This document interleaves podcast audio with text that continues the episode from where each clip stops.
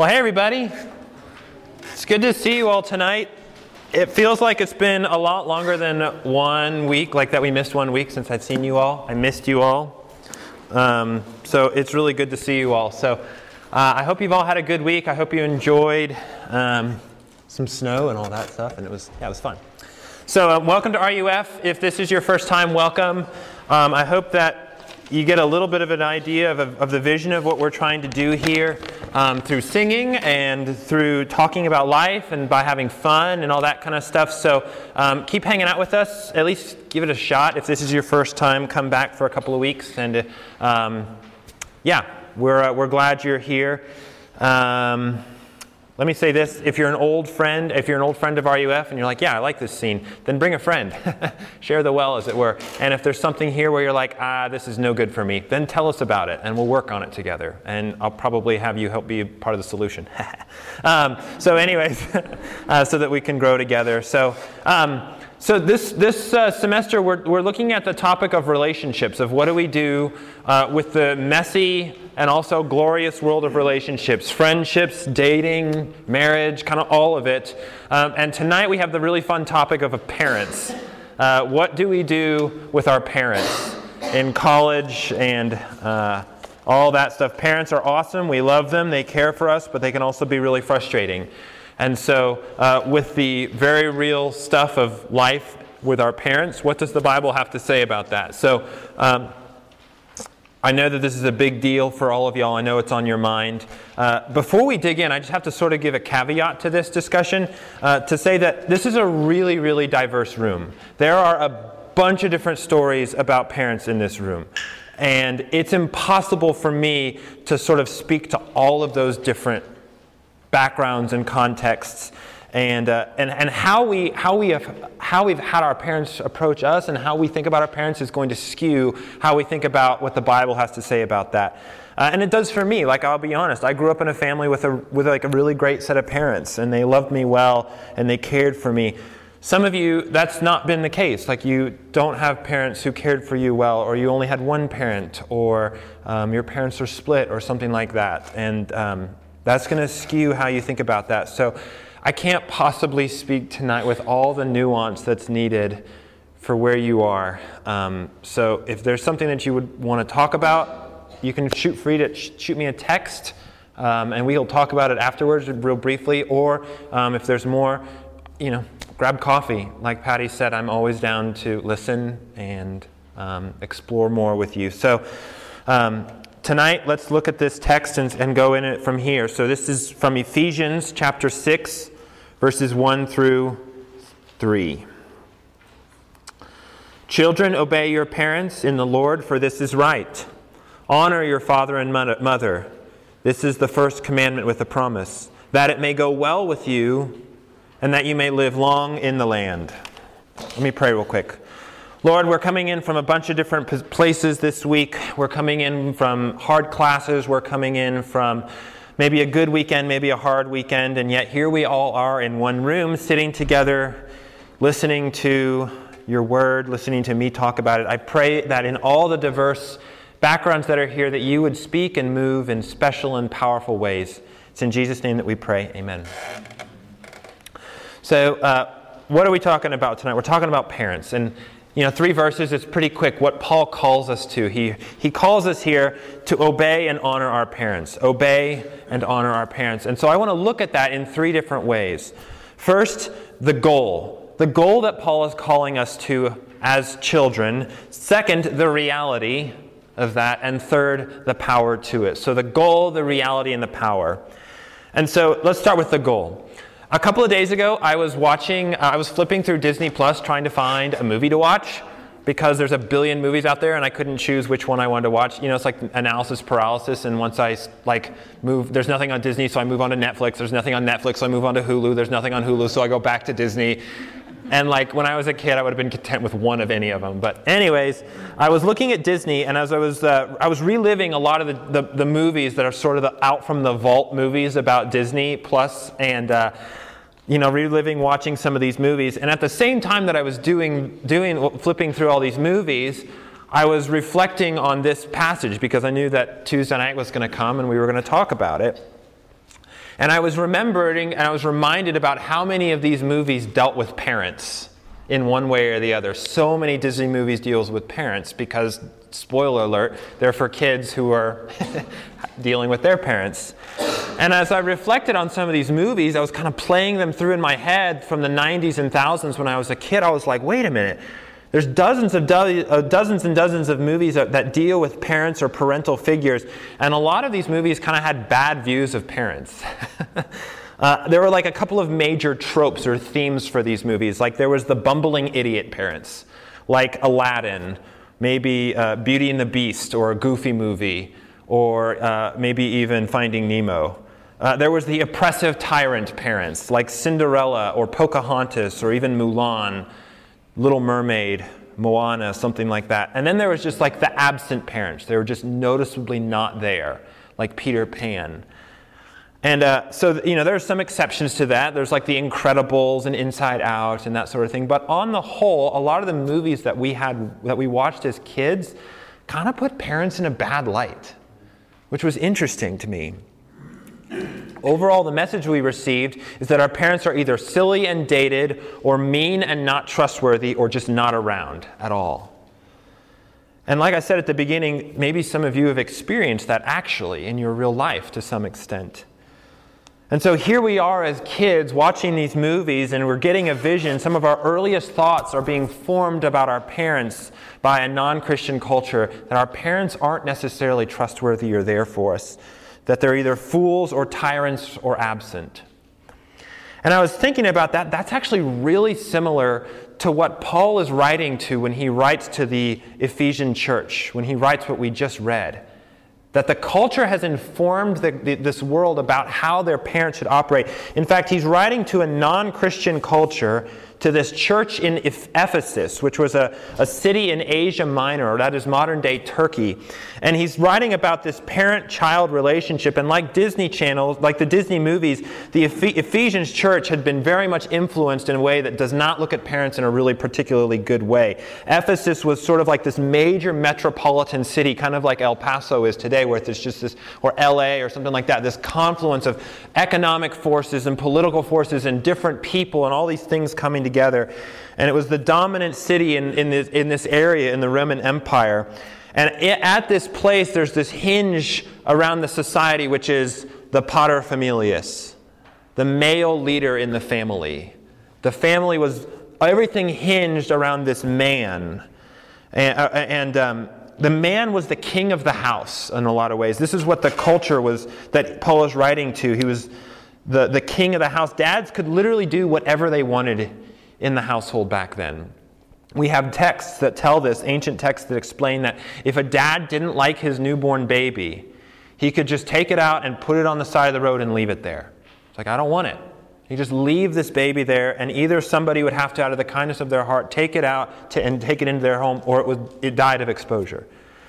Um, a Roman father could legally sell his children into slavery he could punish them any way he liked in the house with impunity, even to the point of beating them to death, and no one could say anything about it because he was the king of the house. And his power over them, that power that the paterfamilias had over the kid, extended throughout the life of the kid. There was no turning 18 and saying, You don't have that authority anymore. The child was always under this almost tyrannical rule of his father. And so it's into this culture that has a pretty, pretty brutal view of a parent, kind of like ours, that Paul writes this letter to children and says, Children, obey your parents in the Lord, for this is right. Obey your parents in the Lord, for this is right. What is Paul thinking? How can he write that? How can he give this, this idea to us, you know, in this world? And it's because of this. It's because Paul has a vision or a goal in his mind for what the parent child relationship could be that is so different from what it is in the Ephesian world. He has what I'll call a competing goal or an alternate vision, an alternative goal for the child parent relationship. Paul is asking, what does it look like to be in Christ in this relationship? What does it look like if Christian love was the distinctive feature of the parent child relationship?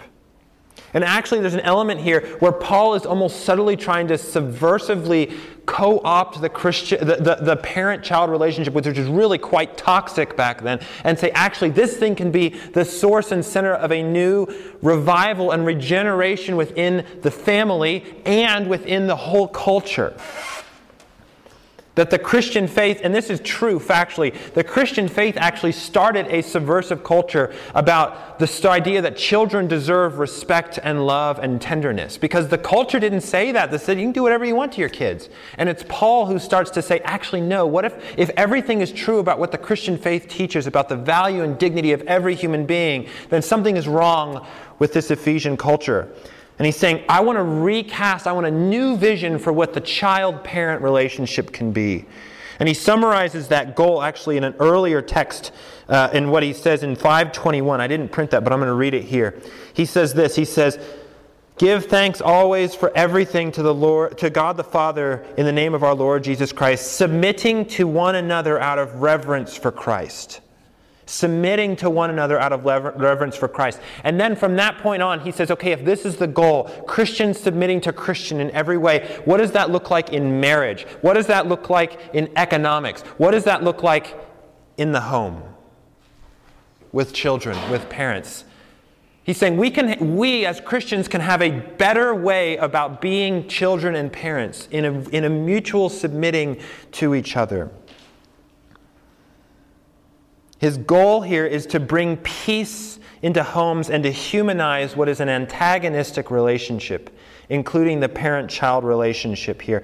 He envisions a home full of mutual respect, fueled by love, where children obey and respect their parents, and where ch- parents can cherish and nurture and encourage their children. That's his goal. That's a great goal, in contrast with what the culture has for the parent child relationship. Madeline, can you crack the door? It is hot in here. At least it's hot. Is it hot to you? I'm dying up here. I don't know about the rest of you. Um, sorry, Bella. Put your heated jacket on. Uh, so he gives this, and, he, and so he says, here's the goal here's what I want. And he says, why? He gives two incentives to this. For verse one, he says, for this is right. Obey your, obey your parents because this is right. He says, it's because it aligns with common sense. Children should obey their parents, and that's just the way the world works for the thriving and good of the world. He says, Imagine a home that if it was run by the child and the parents obeyed the child. What do we have? We have a word for that. It's spoiled. when you see the wrongness of that. When parents obey the children, you get Dudley Dursley of Harry Potter, and no one likes that. The spoiled brat. He gives a second incentive. He says, That it may go well with you in the land, in verses 2 and 3.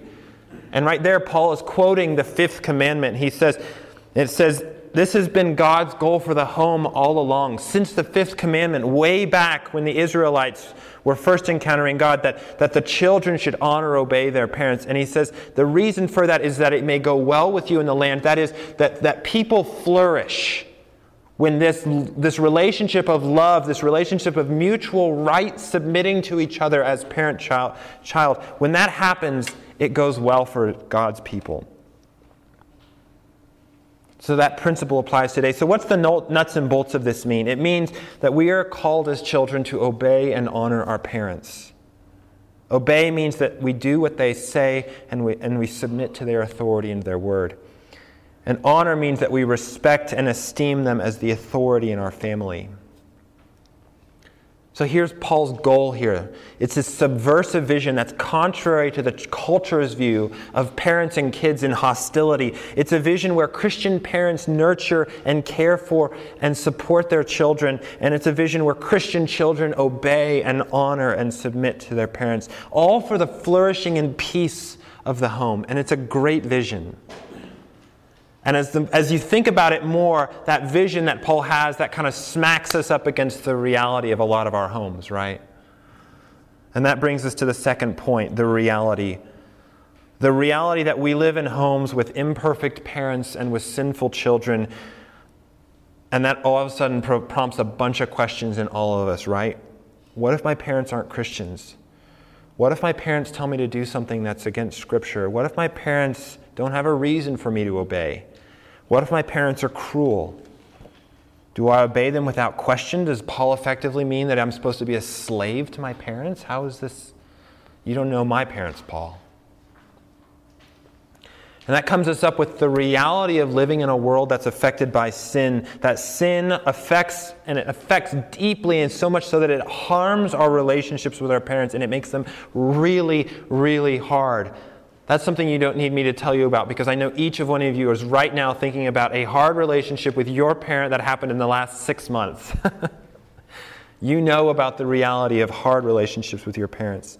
And we have to return again to this image of glorious ruins that I've talked a lot about as we've talked about relationships. That we, as each person, is a glorious ruin. And that comes from a great pastor named Francis Schaeffer, who in the 70s he described us as glorious ruins. He says, Picture us as a, as a picture.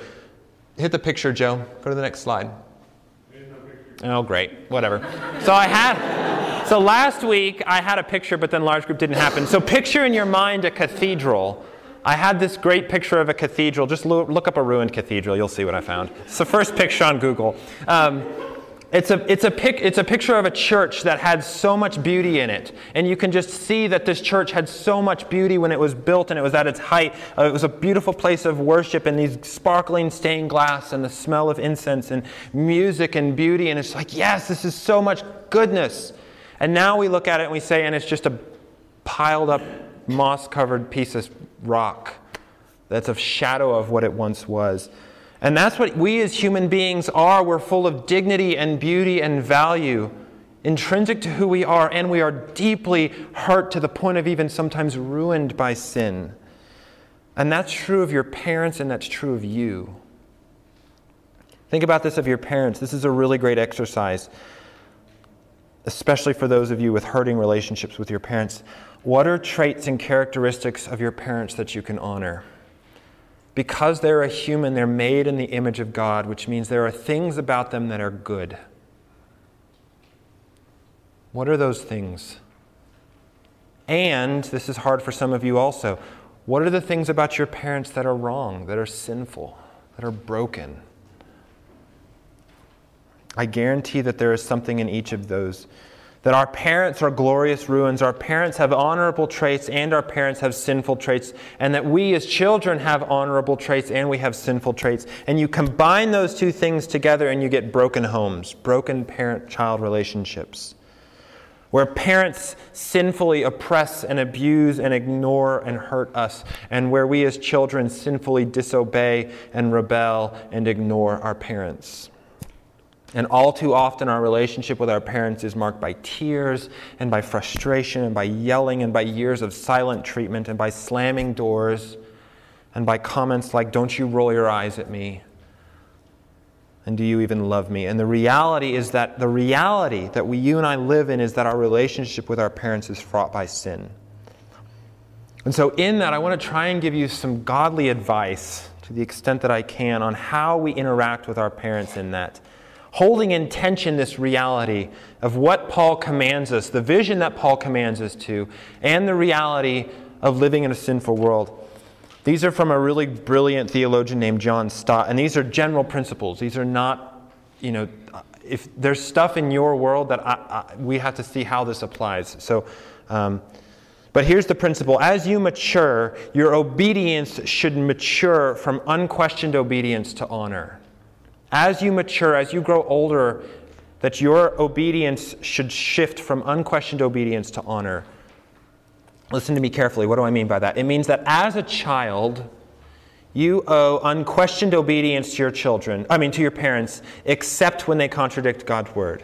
As a child, you owe unquestioned obedience to parents, except when they contradict God's word.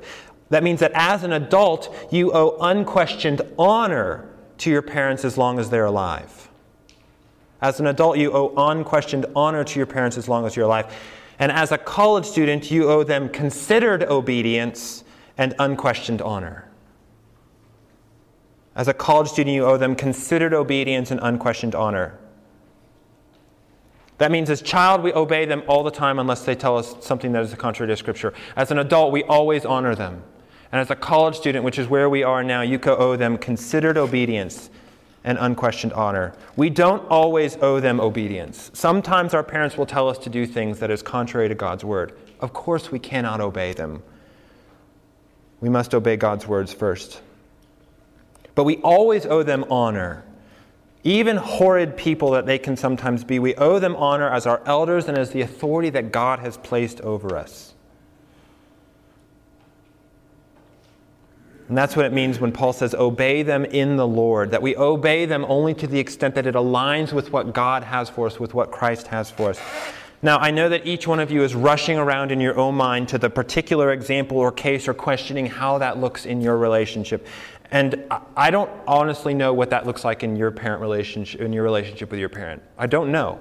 But I'm more than willing to explore it with you and to try and figure it out. It takes wisdom to discern how do we apply this? How do we apply this? And that brings us to the last point. Here, Paul gives us this vision, this subversive vision of what a parent child relationship can be, which shows us the reality of how sin affects that relationship, which then begs the question of how the heck am I supposed to do this? How the heck am I supposed to do what Paul calls me to do? Where do I get the power to do this? In this weird college phase of I kind of owe them obedience and I kind of always owe them honor and I don't know what to do. Does that mean I have to go home this weekend or not? Does that mean I need to talk to my parents every day or not? How do we get the power to do that? And that is where we run back to the gospel, run back to Jesus. You've heard me say this before that the gospel is not just what we believe to get saved and be okay with God. The gospel is also the solution and the power to Christian living, including with our parents. So, how does the gospel of grace apply to this? Well, to get that, we actually have to go back a little bit to chapter uh, 5, verse 1. Listen to what Paul says. He says, Therefore, be imitators of God as beloved children, and walk in love as Christ loved us and gave himself up a fragrant offering and sacrifice to God. So here is Paul. He says, Be imitators of God as beloved children, which is so interesting that he says you are God's child, and then in light of being God's child, he calls us to be honoring and obedient children. That the first relationship that we have as Christians is those who are children of God. That we are called to obey God out of God's love towards us. What does that mean? That we are called to obey and submit to our parents because of God's love towards us, shown to us in Jesus. Be imitators of God as beloved children. Walk in love, even with towards your parents. Walk in love as Christ loved you and gave himself up as a fragrant offering. So you see here that God's love, even God, God's love motivates our love. God's love motivates our love even towards our parents into obeying them. As Christians, our first identity, our primary identity, is as God's beloved children, bought with a price, bought through Jesus' blood, his fragrant offering and sacrifice for us. And that means that as God's beloved children, we can obey God's command to obey our parents. Knowing God's love is total, complete, and not changing. Listen to this carefully. The power to honor and obey your parents as children flows out of God's love for you as his child. The power to honor and obey your parents as their children flows out of God's love for you as his child. In Jesus' love, it's Jesus' love that fuels our obedience, first to God and then to our parents. And as his love seeps into our bones, as it seeps into our hearts and warms our hearts towards what God, God has done for us, it fuels us, it motivates us to do what God calls us to do, which is obey and honor our parents. As children of God, we submit as children to our parents. Do you see how that works?